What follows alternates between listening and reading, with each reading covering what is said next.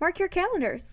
The ADCES24 Annual Conference parades into New Orleans August 9 through 12, 2024. Registration opens March 26, but you can start planning your trip now. Get ready to seize opportunities to connect, learn, and optimize your diabetes care and education practice. Stay tuned for updates at ADCES24.org.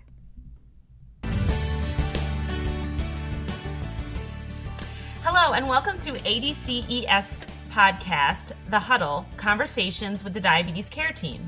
In each episode, we speak with guests from across the diabetes care space to bring you perspectives, issues, and updates that elevate your role, inform your practice, and ignite your passion. I'm Joanne Rinker, Diabetes Care and Education Specialist and the Director of Practice and Content Development at ADCES. Today I'm talking to Diabetes Care and Education Specialist Debra Hull about online support groups. As you're about to hear, creating an online community for your clients offers valuable ongoing support that expands beyond the confines of traditional office settings and timetables. Debra walks us through the steps she took to set up her online support group and shares some tips you should keep in mind when starting your own. Enjoy the show. So I'd like to introduce Debra Hull. Debra is a registered nurse, BSN, and a certified diabetes care and education specialist. She is at Mosaic Medical Center, which is in Northwestern Missouri. And we really wanted to have a conversation today with Debra after learning that she does virtual support for diabetes care and education. So Debra, let's kind of kick off just with the first question, which is, really, why did you get started with this virtual diabetes? Well, Joanne, there are three big reasons why we decided on a Facebook support group or a virtual support group. And number one, the diabetes distress score. Some people do require a higher level of external support and motivation. And when we implemented the diabetes distress scale in our program, it opened up a whole new realm of psychology in our line of work. You begin to see some of the underlying reasons behind why some people might need more of that external and ongoing support. Number two, we wanted to find a way to bring support directly to people with diabetes without adding one more appointment. You know, our population is already faced with so many demands to successfully manage this disease. And we pose the question, how do we bring support to them without causing one more meeting or appointment on their schedule? And then number three, persons completing our program as well as members in our support group would frequently comment to us, gosh, I wish I could take you home and have you there at 10 o'clock at night when I felt like binging. And with virtual support, we're there 24 hours a day, 7 days a week. So we're always there to support them when they need us the most. That's great. And then how did you actually kick this off, like kind of get it started in the beginning? Well, so to kick it off, it became our quality improvement goal 2 years ago. So we started in our diabetes support group that is in person. And we talked to them about it, asked them how they thought they would like that. And of course, you know, everyone was pretty excited about it. All age groups are out there on Facebook. And so, you know, just because someone might be 80 doesn't mean they're not out there. I was shocked at how many of our group was on Facebook. So we had a kickoff party at one of our support group meetings, served some low-carb snacks and low-carb drinks. We created a tip sheet that walked them through how to find the group and join the group. And then we all got on our phones together. And everyone joined during that kickoff meeting, the ones who were interested, and then the ones who needed help, the dietitian and I would go around and just help walk them through how to find that group, because sometimes that's a little confusing to some people. We now have added it to our resource handout, our local resource handout that we offer in our classes. We have a diabetes prevention class and our DSMT class. And it's on the resource sheet we give to everyone there. We do have it posted on one of our slides in our groups. And I also educate on an inpatient basis. So we provide the resources to our inpatient population as well. So Debra, how many people do you think you have now that are accessing this virtual support group? Well, we are a small rural community, but we have about 50 that are very engaged and active in the support group right now. That's awesome. And then how do you let new people know about them? Like, how do you encourage them? Do you also kind of assist people as they complete an outpatient program, for example, or if they're inpatient? Do you help them get connected to the group before they're on their way? Mm-hmm. Well, so it's listed on our resource sheet, the exact name of our group. And I'll offer, during classes, I'll say, hey, on break, if anyone needs help finding a group on Facebook, let me know. And it's rare that people need the help, but there are a few here and there, but I do offer the personal help to help them find it on their phone, but it's listed out on our resource sheet as well. That's great. And then what kind of information are people with diabetes sharing? Like, what are some examples of things you've seen before in that discussion group? Oh gosh, it's random. It's interesting. Sometimes people just put out their excitement over their last doctor's appointment. They may post a video of them out exercising. It's quite random, but I have been so impressed with the group that they have stayed on topic with diabetes. They don't veer from that topic. And are you kind of checking in just to be sure that the information that's shared from one person to another kind of is in line with current recommendations?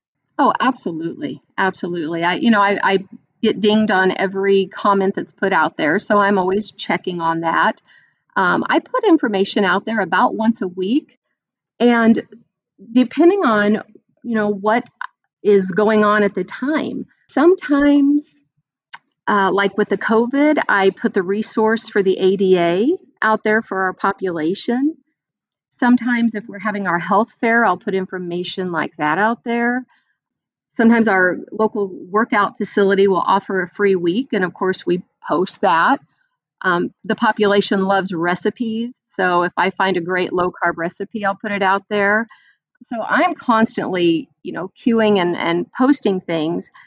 But yeah, if someone posts something that might be a little off, of course, I will put a correction out there and let them know, what might be a better approach to that. But I'm constantly posting information for them. And here's what I've learned is you want to ask to pull in the conversation and get them rolling. For example, last week it was raining. I said, hey, it's raining outside. All the gyms are shut down. What are you going to do for exercise today? And the comments just started rolling in. And, one of the ladies posted a workout website that I had never even heard of. So, and another gal said, well, thanks to your post, Deb, I am now getting on my exercise bike today. So great. Oh yeah, lots of motivation. And I've learned, keep it positive. You want positive motivation. And it's, I got a call a few weeks ago in my office from one of the people in our support group. She said, Deb, I can't remember the proper way to get rid of sharps. And if I'm wondering, our whole group probably is wondering, would you post it on Facebook?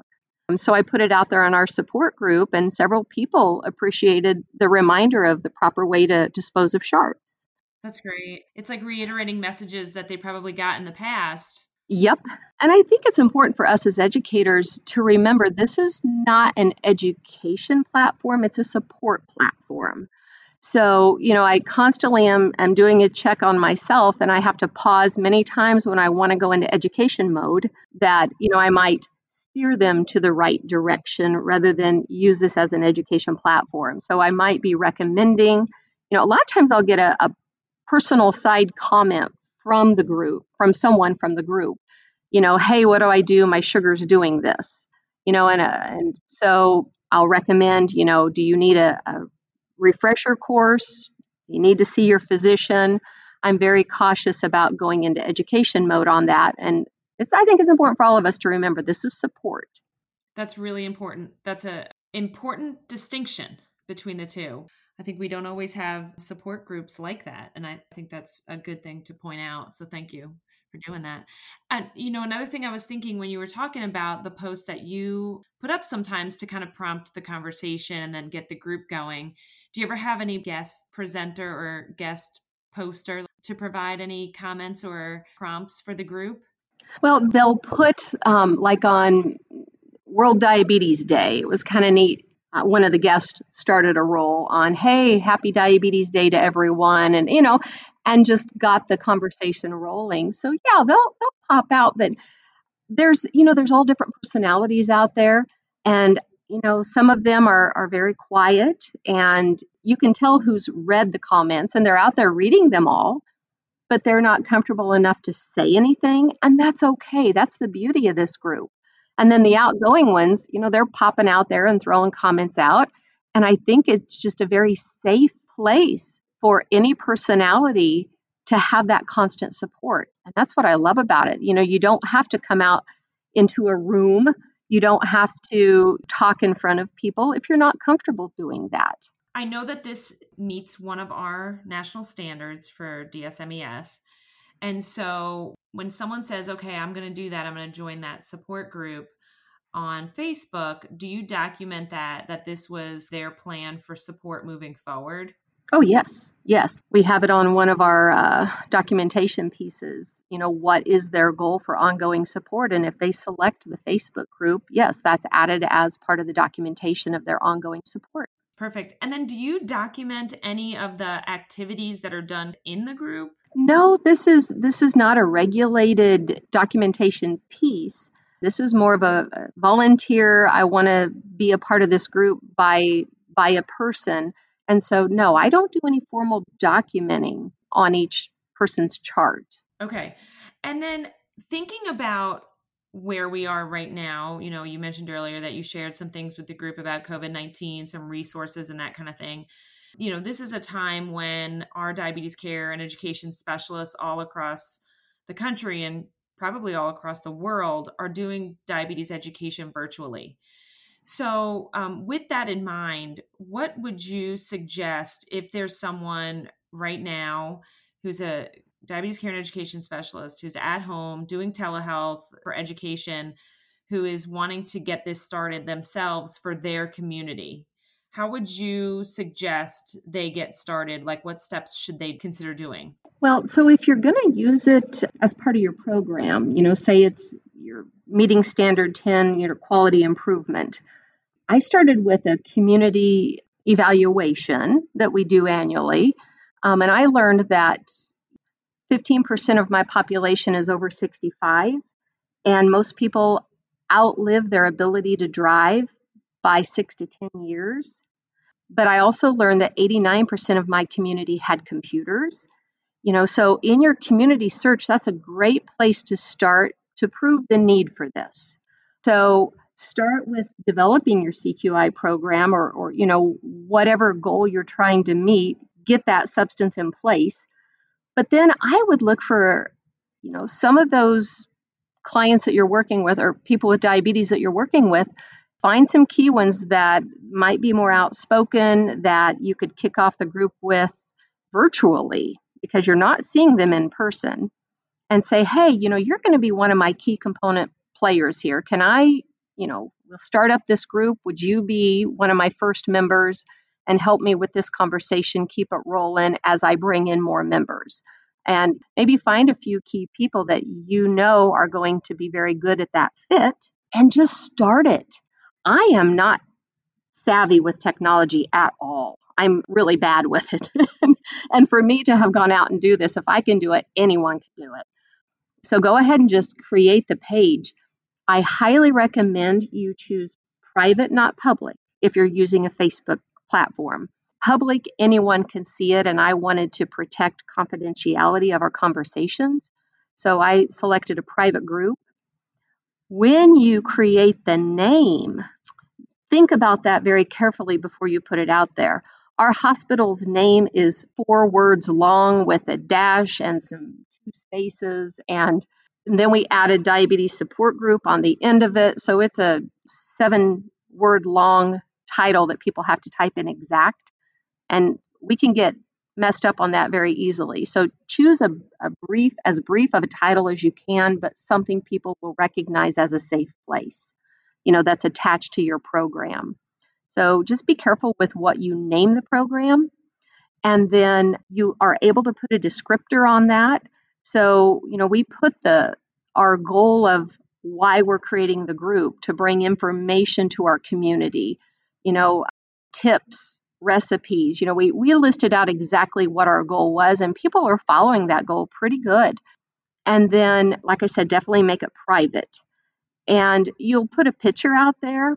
Now, I've read, you know, you can just Google how to run a successful support group, and that was very helpful for me to do that.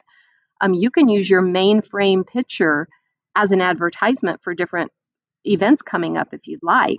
But my standard image, you know, is just something comfortable that everyone is familiar with. It was just something we found out on the internet that says diabetes. So think about the picture you want to put up and something that you'll be willing to look at for the rest of your time with this. But then you're able to switch that picture out for advertisements for programs coming up if you would like. Something else that I post out there is our in-person support group. I'll list the topics of what we're getting ready to have on the next month and the speaker. Just, it's a great form of communication for that. Debra, I think that's great. Those are some really good tips. And it's just, you made it sound like it's something that just about anybody can do. So I kind of like how you put it all into perspective. Any kind of final comments or thoughts or tips for the group before we wrap up? I just encourage everyone. I'd like to challenge people to consider doing this. It does not take a lot of time. I post about weekly or more often. You know, like after the COVID, the ADA resource I posted, then I thought, you know, I bet people are using a lot of hand sanitizer. And I threw a reminder out there that is not the preferred method to clean the glucose molecules off your fingers. You know, that takes 10 seconds to pop something out there. It's not a lot of work, and it's just a great resource to have. But I just want to encourage people to do it because it's a constant support. You know, people who come through our class, I know it may feel like we're there, and then all of a sudden it's nothing. So by having the support group, there's no abandonment. We're there 24/7. And I think it makes us much more approachable to our community. People will come up now in our support group in public, like I'm their best friend. They'll come up and say, oh, you know, I just lost 30 pounds now. And they're so excited to see me. So it makes us more familiar to our community.